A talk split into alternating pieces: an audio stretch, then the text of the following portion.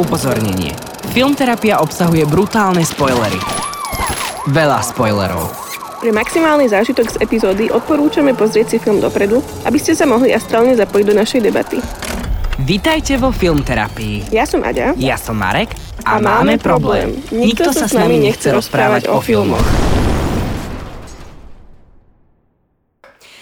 No, takže, vážení diváci a poslucháči, vítame vás v poradí štvrtej epizóde a v tejto epizóde budeme rozoberať tu, tu, tu, tu, drum rolls, e, film Monk a ďalej budeme riešiť témy ako Starý Hollywood, scenaristické izby alebo tzv. Writers Room, hollywoodske štúdia, cenzúry a práva. Dobre, čiže Monk, poďme z hurta na to. Uh, ja by som najskôr rýchlo prečítal synopsu a potom sa povenujeme chvíľku Fincherovi a potom sa dostaneme do hĺbky filmu. Čiže synopsa. Hollywood 30 rokov vyzerá úplne inak, keď sa na neho pozeráte očami sarkastického scenáristu a alkoholika Mankovica, ktorý práve dokončuje svojho občana Kejna. Takže, film bol nakrútený a zrežirovaný režisérom Davidom Fincherom. Davidom Fincherom. Davidom Fincherom. A o, je veľmi dôležité, toto som si ja nahľadal, tak ešte toto ja poviem, že scenár k tomuto filmu napísal o, jeho otec, Jack Fincher, a vlastne keby bolo keby a dostal na to dostatok financií a vlastne kreatívne práva, tak už by film dávno bol vznikol, ešte okolo roku 2000, ale k tomu sa žiaľ sa mu to nepodarilo. Takže až keď mu Netflix vlastne dal nejaký ten budget na to, tak sa mu podarilo Davidovi Fincherovi dokončiť toto dielo post-mortem, teda napísané jeho otcom, Jackom Fincherom. Čiže Jack Fincher neuvidel to, ale je to krásna podsta otcovi. Tak, Aďa, nech sa páči, uveď nás do sveta Davida Finchera. No David Fincher je viac známy za filmy ako Social Network alebo, alebo Gone Girl alebo Muži, ktorí nenavidia ženy, ale americká verzia.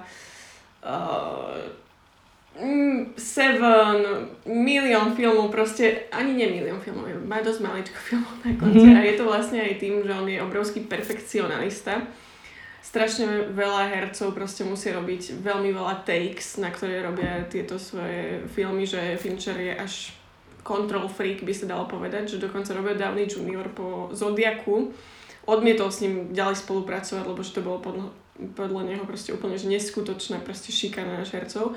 Ale nenašla som viacero nejako takýchto otvorenie negatívnych prístupov k Fincherovi. No je to obrovský perfekcionalista, a pokiaľ ten herec sa s ním asi nezhoduje, tak to môže byť dosť náročná spolupráca, ale napríklad taký Gary Oldman je tiež akože šialenec, takže ja si viem predstaviť, že oni sa našli viac menej pri tomto filme. A ešte je dôležité povedať, že vlastne jeho otec zomrel v 2003. Áno. A hľadala som si o tom troška viacej, ale nie je to až taký super známy scenárista. Čiže jeho otec nie je úplne taký super známy scenarista, ako napríklad teraz jeho syn je známy režisér, ale uh, tento film on napísal už v 93.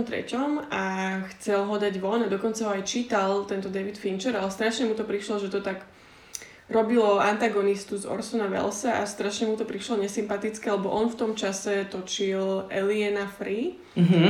a on mal brutálne problémy s producentmi, jednoducho boli tam strašne také ťahy medzi tým, že čo tam chcel dať Fincher a on ako v rámci jeho nejakej kreatívnej slobody a čo tam chcel štúdio, čiže Fincher úplne nenávidel ten film už dokonca.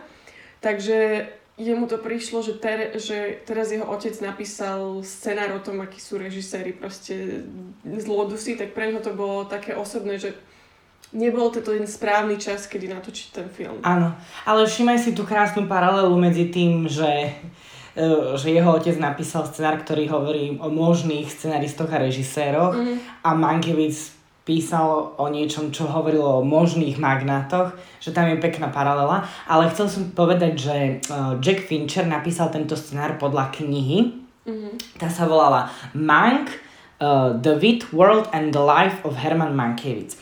od Richarda Merrimana. Bohužiaľ, táto kniha je, je mal, veľmi málo a nemala druhé vydanie, čiže je ju nájsť iba v, iba v bazároch. Ale pokiaľ viem, tak to není úplná adaptácia, to je iba, že proste, že biografia a jednoducho je to extrémne tak silno štilizované do toho, šti- do takej predstavy toho literárneho scenáru Mhm. mm-hmm. proste 30 40 rokov, že takto sa dnes už scenáre nepíšu, ako je napísaný Menk. Mhm. Čo som, chcel som na teba reagovať, e, že si povedala, že David Fincher je teda perfekcionalista alebo perfekcionista a e, Amanda Seyfried, Seyfried, Seyfried, Seyfried? Neviem.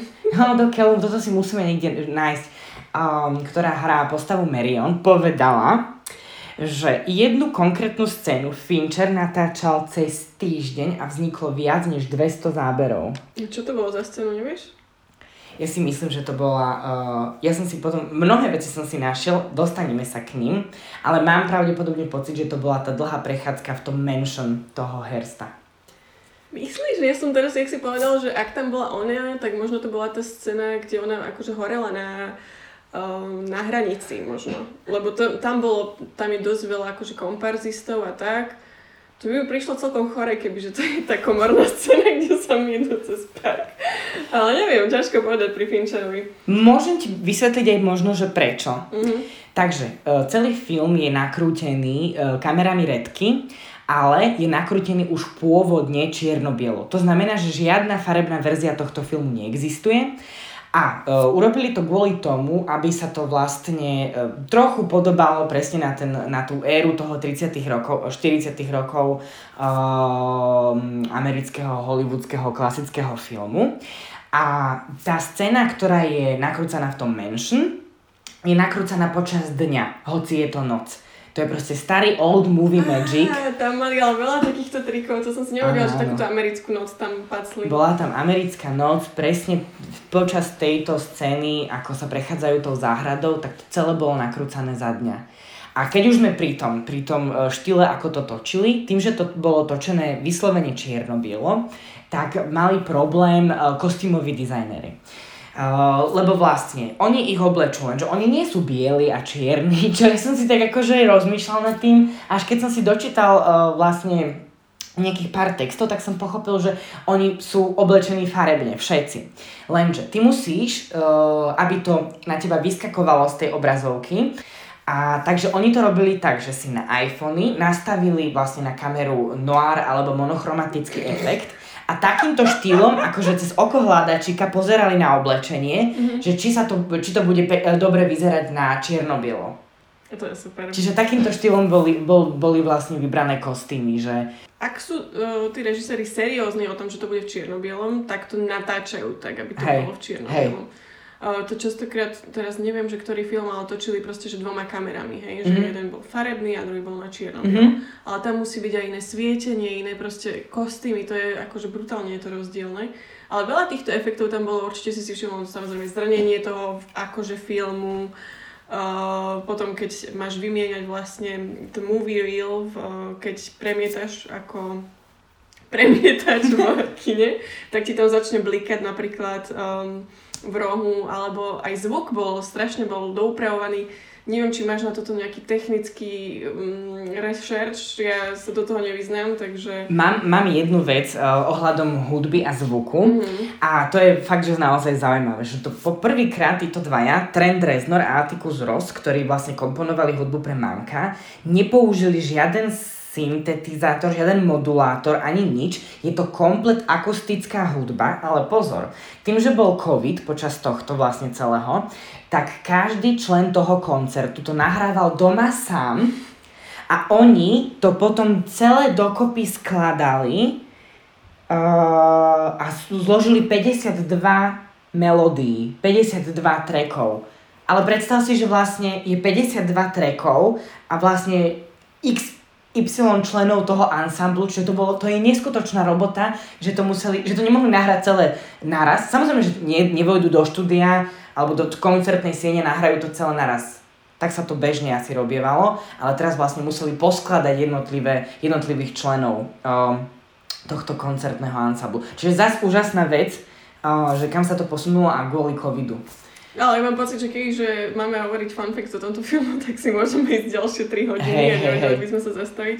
Ale pravdepodobne tak aj celá táto epizóda dopadne, lebo je to hlavne pre takýchto hľadačov fun facts, easter eggs a podobne. No, môžeme pokračovať. Um, v tej pôvodnej verzii, ktorú mal natočiť, uh, mal hrať Markovica Kevin Spacey. E, iu. Ako? Iu. Kevin Spacey a Jodie Foster mala hrať Marion.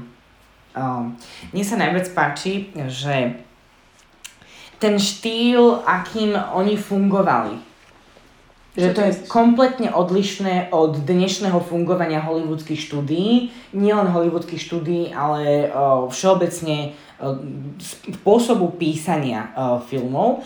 A uh, po, no, takto, ideme od začiatku. Čiže Mankovic ako scenario department, bol head of the scenario department, hej? A čiže na, m, bral k sebe mladých uh, uh, talentovaných uh, spisovateľov, ale keďže sám bol veľký alkoholik a mal rád takýchto bohemov, tak všetci, ktorých zobral, boli tiež veľkí alkoholici a, a, a boli teda problémoví, ale zase to dodávalo celú taký ten šmrn z toho proste toho Hollywoodu, toho bohemstva, uh, toho cynického... Alebo je tu otázka, že či nie náhodou všetci scenaristi, ktorí sú scenaristi, sú alkoholici. Aj to je pravda. Ale v každom prípade, uh, tak ako hovorím, on najímal teda vlastne tých nových scenaristov, ale podľa svojho vlastného uh, obrazu. Um, dobre, čo by som ďalej povedal? Mankovic neznášal western. Marek, teraz čítaš celú jeho Wikipedia page? Lebo to čo? je, všetko je tam strašne zaujímavé. No a počúvaj, že ja teda, po štúdiu sa mu chcelo pomstiť, tak mu povedalo, že ale musíš napísať scenár k filmu Rin Tin Tin. No, nie je si smiešne, že Rin Tin Tin to používame spolu. Tak eh, len on bol z toho tak nahnevaný, že proste vytvoril tam nejaký príbeh, kde myš eh, naháňa konia, eh, ktorý je, ktorý je, ktorý je, ktorý horí a dieťa je unesené psom a ten pes hodí to dieťa do ohňa. No proste on sa na to úplne nahneval a nenapísal to tak, ako si to každý Ježiš, toto znie predstavoval. niečo, ako čo by napísal jeden z našich spolužiakov. A možno ja by som to napísal. Vtedy sa písali naozaj tie scenáre takým štýlom, že sa ľudia si posadia, posadali okolo seba do kruhu a naozaj to išlo tým, tým štýlom, ktorý sme videli vo vnútri počas filmu Mank, že proste tam to len hádzalo, skákalo, eh, tí ľudia si proste nahrávali a mm, to, ktorá myšlienka bola najlepšia, ktorá sa uchytila, doslova, že to boli brainstormingy. A, a boli to teda writer's room. A tak, tak sa doteraz píše, ale málo čo. Napríklad čo.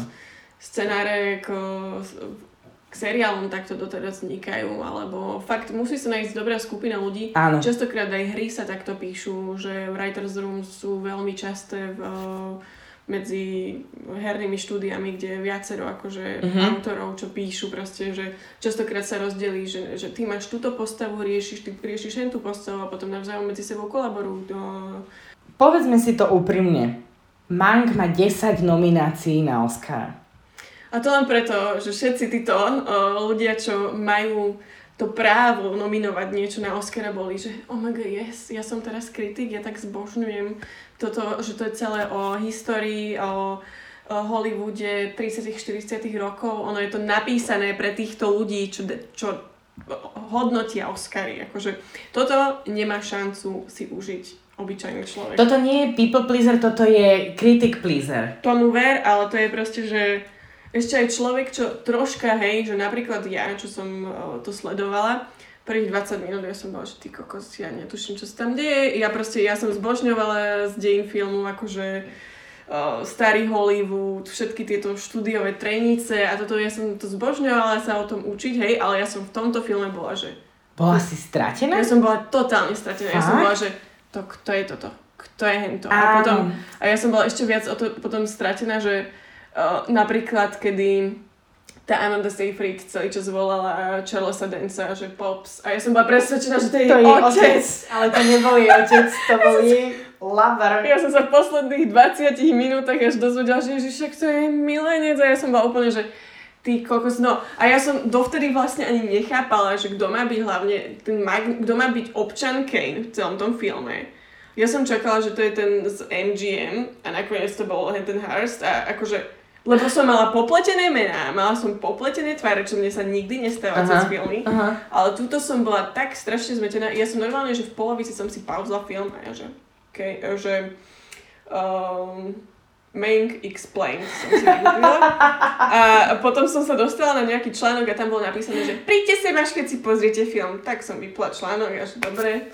Dokúkala som to až po ceti- posledných 20 minútach mi začali dopínať tieto veci, že manžel, od manžel, neviem, Milenec. milenec, o, vlastne ten film je celý o tomto a vlastne ten Orson Welles tam má byť tak troška antagonista a vlastne neviem čo a zrazu som bola úplne, že what the fuck, hej. Áno, ale zase, zase je tu nespravodlivý ten marketing tohto, tohto filmu. Uh, to je fakt iba o Mankovicovi, to není vôbec o občanovi Kaneovi, to je iba o ňom a o tom, ako dospel k tomu, že napísal tento film. Um, ja som, ja som takto. Keď som to išiel pozerať, tak som si rýchle urobil taký update, e, no nie update, refresh, že som si rýchle pozeral, že o čom bol občan Kane, hoci sme ho spolu pozerali.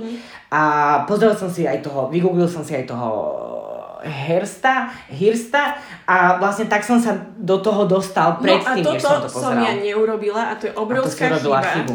Ja som fakt rozmýšľala, že či si to mám vygoogliť, ale podľa mňa je chybou, keď, to, keď si stratený v tom filme, že podľa mňa dobrý scenár by ti to mal vysvetliť, ako keby si bol do toho prvýkrát hodený a toto mi príde, že napísal proste úplne, že šialená zanietená mysel, ktorá bola tak hlboko v tom príbehu, že absolútne mu nenapadlo, že existuje človek, čo možno ani netuší, že kto je Orson Welles, alebo také niečo. áno. Proste uh, sú filmy, ktoré sú spravené proste o takýchto uh, Legendách. legendách a dokáže to ísť od nuly a ty sa dozvieš to, že zrazu máš pocit, že si za totálne veľa naučil. Mhm. Mm-hmm. A toto bolo také, že začne to od 80% a skončí to na 500% a ty si úplne, že overwhelmed, hej, a na konci proste ťa to ešte aj nudí, takže si povieš, že ty kokos, ok, dopozeral som to a teraz, aby som to pochopil, by som si to mal pozrieť. Hej, no dizertáciu si musíš k tomu no naštudovať ja celú. som úplne, že Áno, ten film naozaj má v sebe neskutočne veľa rôznych, rôznych easter eggs, rôznych proste replík. Tam sú veci, ktoré sú naozaj vo všetkých tých procesoch zdokumentované a sú tam len tak medzi rečou spomenuté. Napríklad, jeden za 200. To, že uh, si ľudia mysleli, že Rosebud je uh, nickname pre uh, jeho milenku, k- jeho milenky Klitoris, je fakt reálne, že to, že to tam bolo takým 0,5 stotiny, to niekto tam rýchlo spomenul, Mm-hmm. Akože keď si to spätne, keď si, keď si prečítaš celú dizertáciu o Mankovi, o tom štúdiu, o RK, o Herstovi, o tom, jak potom o, s nimi bojoval tento Hirst, o tom, že vlastne ten o, celý film bol Hirstom zabanovaný v jeho vlastných médiách a preto nemal až taký uh, veľký finančný úspech, pretože on mal kritický úspech, tento film. A to je aj možno dôvod, prečo dostal iba jedného Oscara, a to zrovna za scenár. A že vlastne tento Hirsat do toho namočil takým štýlom, že jednoducho to zabanoval. Ako vieš, tie Oscary sú tak strašne akože politická vec, o, že Boli, ja sa čudujem, že, a sú. že to vôbec dostalo za ten scenár. Ja som úprimne prekvapená, že to mi príde až také, že, To že aby, ako si, ako, aby si. Mank mohol proste tak dupnúť hlavu, už boha, tak Stále sa bavíme o tom, ako to bolo v skutočnosti, aký bol skutočný hen tamten, aký bol skutočný tamten, ale mne ide o to, aký boli v tom filme, ako boli napísaní, aký boli zahraní. No, poďme sa dostať presne k tomuto. Čiže hlavnú postavu si zahral, Mankovica si zahral Gary Oldman. Gary Oldman povedal, že Fincher mu povedal, že ty si nemusíš dávať žiaden make-up. Mm-hmm. A na čo Gary Oldman, ale že prečo, veď však ja sa na neho ani nepodobám na toho Mankovica. A Fincher mu povedal, že ver môjmu úsudku. A samozrejme, že on mu dôveroval a vzniklo z toho toto parádne uh, herectvo. Uh, Dobre, a čo tebe sa nepačilo, ako to hral? Mne sa to mega páčilo, Gary Oldman je úplný pán. To bolo, to bolo krásne. Akože keď sme sa doteraz bavili o tom v tých ostatných epizódach, že niekto dobre hral, tak, Tak tak ja by to som to najradšej chcel ani- zobrať späť. Ani, ani počlenky mu nešahajú tí ľudia proste. On je blázon, aj čo predviedol. Čert nikdy nespí? Če... Nie, tam čo vždycky povie We will never surrender. Taký... Churchill! Vedela som si spomenúť.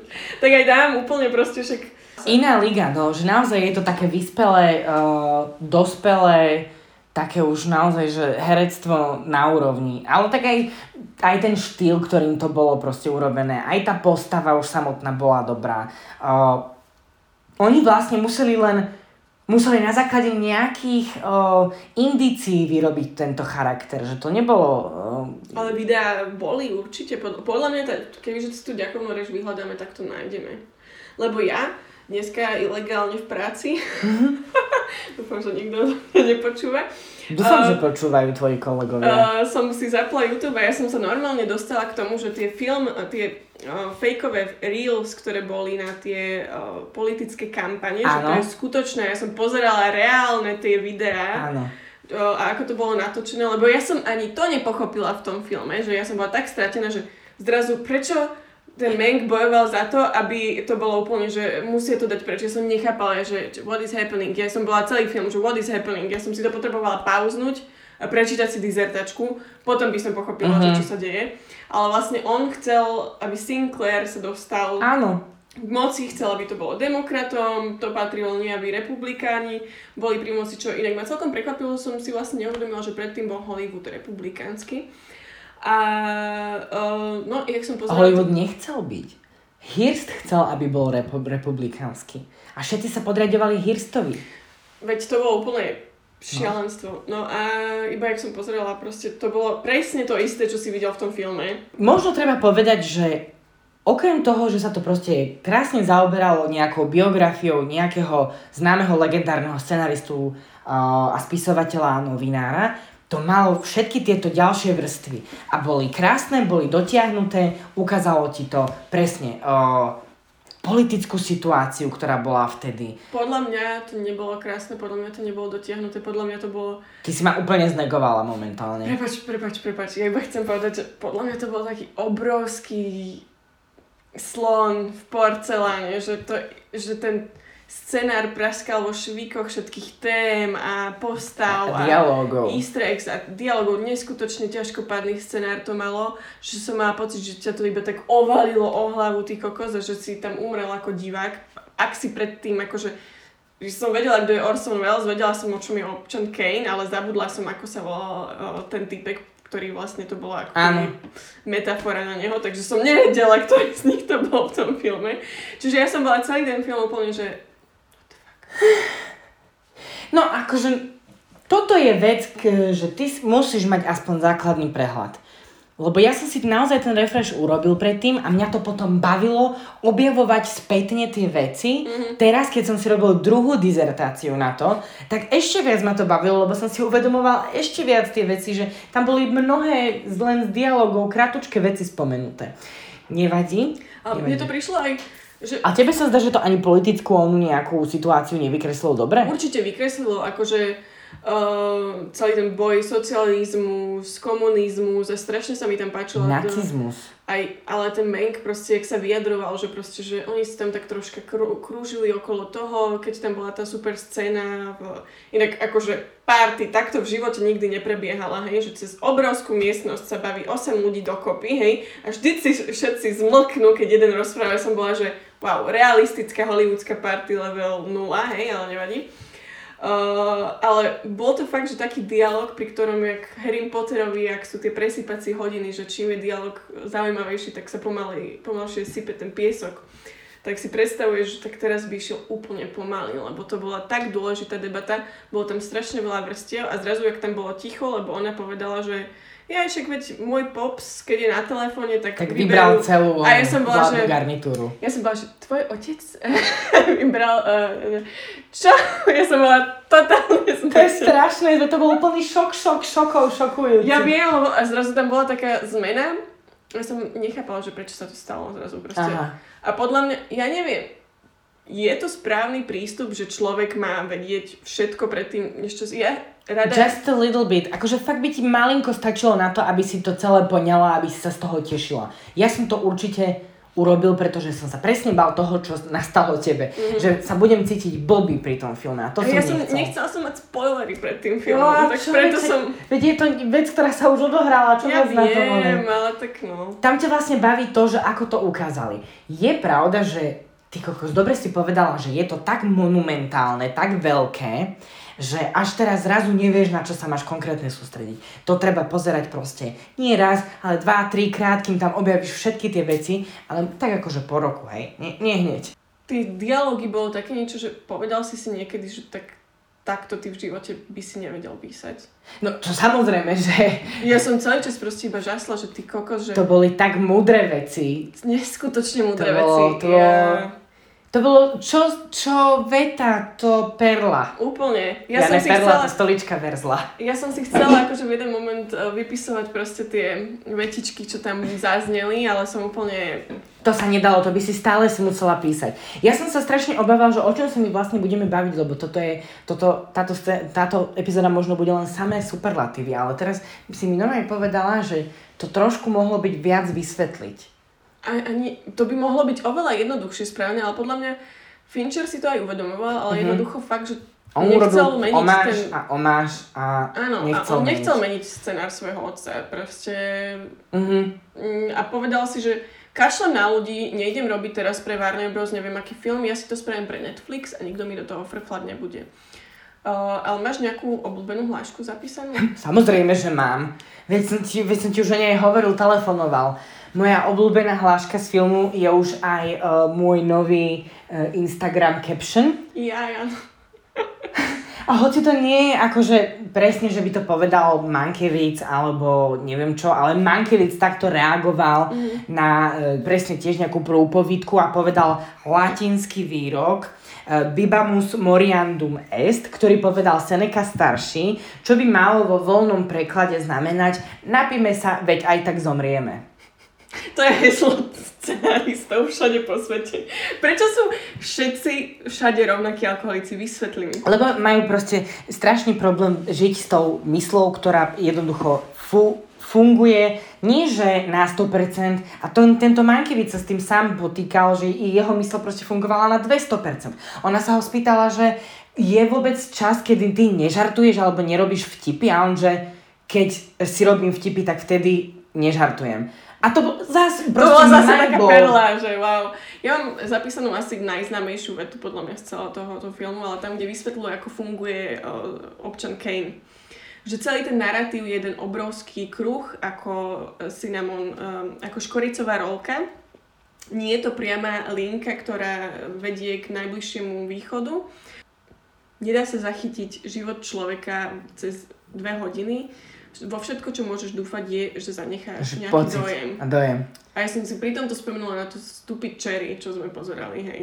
Kde 20 rokov akože zachytali v 2 hodinách 21 minút a porovnávala som si to s týmto Opusom. úplne opus magnum. A, no, Ale áno, veď máš lineárnu o, naráciu a potom táto je nejaká kruhová narácia, že jednoducho sa to len zakrúca ako špirála, špirála. to aj chcelo byť vlastne zase easter egg na občana Kejna, kde sa to Áno. takto odohrávalo. A tu sa to odohrávalo, že boli jedna, jedna retrospektíva, kde si vlastne išiel si si celý ten počas tých nejakých desiatich rokov, alebo kedy sa to odohralo, plus príbeh toho, ako Mankiewicz písal scenár občana. Kejna. Podľa mňa tam bola strašne slabá motivácia zachytená, že prečo on sa rozhodol napísať ten film. Mne to prišlo strašne slabé. Toto ti prišlo slabé, veď on bol, on bol v podstate, pozrime sa na ten Mankiewicz bol človek, ktorý bojoval proti neprávosti. On, bol, on mal správne hodnoty, ale nežil vôbec podľa tých správnych hodnot, lebo pil, uh, gamblil a neviem čo, aký bol, aký bol, taký bol. Ale pozri sa, tam bolo ešte jedna vec, pomohol a financoval útek mnohých Židov z Nemecka. Však to vedia ľudia, A aj to, že proste videl, že uh, nebude dobre, keď budú republikáni pri moci a že videl, že demokrati sú lepší a že proste e, za ním prišiel uh, chlap, ktorý tam hrával, pred, predpokladám predtým herca a zrazu nemal peniaze a tak mu požičal tie svoje peniaze a jednoducho on mal správne hodnoty tento uh, Mankiewicz. Áno, mal, ale A, to, že a Hirst bol opakom správnych screening hodnot. time, ktorý tam mal Charles Dance, bol dokopy podľa mňa, neviem, 15 minút. Ale ja viem asi prečo. Pretože títo magnáti fungujú zo zadu a jednoducho aj to chcel ten Fincher ukázať týmto, že mu tam nedal, že bol v podstate, že ako neznáma tajúplná postava. Áno, bol ako taký vládce s tieňou, hej. Hej. Ale ja som bola totálne domílená, ja som si fakt myslela, že ten Mayer, že uh, ten z MGM, lebo s ním tie scény boli bravúrne napísané. To ako napríklad um, pred celým štúdiom sa tam rozplakal, že sú jedna aby veľká znížili- rodina znížili a platy. potom ich okašľal proste. Alebo potom ešte úžasná scéna na, po, na tom pohrebe toho Shelleyho, nie Shelleyho, uh, Irvinga to tuž, alebo Irvinga, áno. Tak tam strašne nariekal v prednej rade a potom nastúpil do auta A a, vyhodil. tú vreckovku. A ja som bola, že wow, že toto je tak úžasne napísané, že z- záporná postava by sa dalo povedať, hej, ale strašne málo týchto Niečo vecí tam ti chcem ešte ukázané. povedať, Mhm. že uh, Mankevicovi bolo vyčítané, že všetky jeho uh, scenáre boli postavené na dialogoch. Tento film bol postavený na dialogoch tiež. Celý Mank. Tam bolo minimum toho, že čo sa vlastne nejak mizanscénuje a, a herci tam niečo hrajú, lebo väčšinou to bolo o tom, čo, kde, kedy, aký kto mal krásny, bravúrny uh, komentár k niečomu, čo sa momentálne deje. Takže myslím si, že to, čo chcel Fincher docieliť, je urobiť podobný štýl písania, aký mal Mankiewicz. Že to bolo proste, že to malo pripomínať uh, tú dobu To nechce 30. spraviť. Aha, Fincher, Jack Fincher. No? Už som sa zlakla, že že Davidovi Fincherovi. Nie, ten nakrutil, čo napísal. No, mňa by strašne zaujímalo mm, fakt nejaký rozhovor s tým Jackom Fincherom. On musel byť neskutočne zaujímavá osoba, keď toto proste... Fakt, že jak v Salingerovi o, je jedna veta, že keď si prečítaš knihu a máš chuť sa kamarátiť s tým autorom, tak vtedy vieš, že je to dobrá kniha. Mhm. A toto si proste potom tom Mankovi si povieš, ty kokos, že išla by som niekedy na pivo s ním a proste len sa rozprávala proste o starých filmoch a neviem čo, lebo to musí byť tak neskutočne vzdelaný človek. Poďme k Orsonovi Wellesovi, podľa mňa. Orson Welles! Ty tvrdíš, uh, že David Fincher nechcel z neho urobiť antagonistu, Mhm. lebo chcel napísať príbeh o niečom úplne inom. Nechcel nechcel napísať príbeh o Menkevičovi a to je podľa mňa to, čo sa mu podarilo, ale Áno. je to ten marketing, ako si povedal, že všetci očakávajú, že to bude príbeh. No, že tam bude ako keby... Ale tam je toho občana Kanea veľa. Je, lebo ty ale- vlastne vidíš rádoby e, inšpiráciu, ktorá je obrovská, lebo vlastne tá inšpirácia je Kane. Ja je... som sa ale až dneska dozvedela vlastne, že je takáto obrovská dišputa nad týmto filmom a týmto autorstvom tohto filmu, že to je jedna z najväčších otázok proste Hollywoodu, Hej. že kto mal väčší podiel na scenári tohto filmu, a či Mankiewicz alebo Orson Welles. Ja som našiel krásnu vetu, prepač, ale ja som našiel jednu nádhernú vetu o tomto. Without Wells, there would have been no supreme moment for Herman. Without Mankiewicz, there would have been no perfect idea at the perfect time for Wells. Čiže obidvaja sú geniálni, jeden bez druhého by nemohli fungovať, toto by nevzniklo a celé je to o tej ich symbióze. Tak k tomuto pozadí, akože čo sa týka tohto autorstva, som si dneska načítala vlastne, uh, venuje sa k tomu v 1971 um, americká kritička dotiahla z... Um, Pauline Kiel sa volala. áno, tiež ideš to spomínať, či? No, je to, všetko vlastne vzniklo na základe e, to, tohto jej článku, ktorý, bol, ktorý sa venoval tejto dišpute mm-hmm. medzi týmito dvoma a ktorý inšpiroval aj Jacka Jacka Finchera, aby presne. si kúpil alebo našiel knižku ďalšiu a vlastne sa ponoril hlbšie do tohto Jo, celého tento konceptu. článok akože pre ľudí, alebo to nebol článok, to bola celá essay cez... neviem, Štúdia. Celá štúdia, ktorú vlastne New Yorker musel na niekoľkokrát zverejňovať, uh, to bolo 50 tisíc slov, kde vlastne rozoberala, že, že režisér a to, aké jeho vplyvy mal počas života, uh, viac ovplyvnil ten film ako samostatný scenár alebo také niečo. A to je vlastne uh, teória francúzskych kritikov. A ona to kritizovala ako keby a bola na strane toho Menkieviča, Áno. že on je skutočným autorom občana Kejna. A, ale dalo by sa povedať, že celkom kriticky voči tomu som čítala, že, že vraj tam iba vyberala tak troška také fakty, ktoré podporujú jej teóriu, Uh-huh. ale že to není úplne tak, že jednoducho nedá sa povedať, že ktorý z nich to napísal viacej, ale keďže my sme scenaristi. My sme scenaristi, tak si budeme hájiť nášho Tomu ver, ja som úplne, že od tohto momentu som, že Orson Welles bol haj. Hajzel. Povedz to. My musíme tento podcast založiť na nefiltrovanosti. Uh, jednoducho Orson Welles, že bol hajzel a chcel si ukradnúť proste kredit. Ja som za Mankiewicza a tá úžasná veta na konci, prosím ťa pekne, keď si preberal. Mám, máme ju. Uh, ja som si to preložila, že pýtate sa ma, aká by bola moja ďakovná reč. A veľmi rád musím prijať toto ocenenie spôsobom, akým bol tento scenár napísaný. A teda v absencii Orsona Wellesa. Ja som bola, že damn, mic Ale drop. toto je podľa reálnej udalosti. Áno. No a toto je na tom úžasné. Ale zase Orson Welles povedal, že you can kiss my half. Hej. Že, moju Ale no. Ešte jednu úžasnú rumor k tomuto Rosebud uh, som našla, ktoré podľa mňa iba naznačuje to, že reálne to musel napísať Mankiewicz, lebo našla som takú teóriu, že... Že Bicykel. vraj, nie bicykel. Čo? Že to bol kôň, na ktorého on stavil, keď bol mladší um, a strašne si vtedy posral život. Jednoducho, uh, tá jeho závislosť gamblova nie je zobrazená aj v tom filme, že musel sa stále na niečo staviať, takže pre neho je to niečo, čo symbolizovalo taký jeho vnútorný krach a začalo to a že to ja úplne presne poznám, že keď si dávam tieto svoje osobné veci do scenárov, tak kde by som to vôbec nemala dávať. To tam musíš A- dávať. Áno, a toto mi príde ako taký jeho podpis, také, že ten rozbad vlastne by mohol byť, ale zase je to iba rumor, hej? To je strašne Um, veľa rumorov, tým pádom rozbad môže byť, môžu byť sánky, môže to byť ukradnutý bicykel toho Hairsta, lebo to som zase čítal ja. Môže to byť uh, nickname na klitoris tej jeho milenky. A vlastne aj celý film je len o tom, že sa ľudia nevedia dopatrať k tomu, čo znamená rozbad, čo je posledné slovo, ktoré povie tento magnát pred smrťou. Mhm. To je šialené, ale je to úžasné, ale šialené, ale je to úžasné. No, uh, počúvaj, my nemôžeme takto veľa superlatívov. Povedz, že čo sa ti na tom nepáčilo. No nepáčilo sa mi, že to bolo nudné, ťažkopádne. Nudné? Áno. Veď tam sa nedalo nepozerať na ten obraz, veď tam, bol, tam si bola pri, prikovaná k tomu No obrazu. dobre, ale tak veľa sa tam nedialo až tak, akože... No lebo sa veľa hovorilo. Veľa sa hovorilo, presne. A keď nerozumieš tomu, čo sa tam deje, tak síce je to, že kurňa dobre napísané a teším sa z toho, ako sú napísané tie dialógy, ale nerozumieš tomu. To je keby som v inom jazyku pozerala, fakt. Uh, no, normálne niekedy som rozmýšľala, že ty koko, že keď si to prepnem do češtiny, tak tomu budem viac. Ja som to mal v češtine. Ja som to po anglicky kúkala. Aďa, Ale... ale... ale podľa mňa nebol problém tá angličtina, ale to, že som nevedela, čo sa tam deje.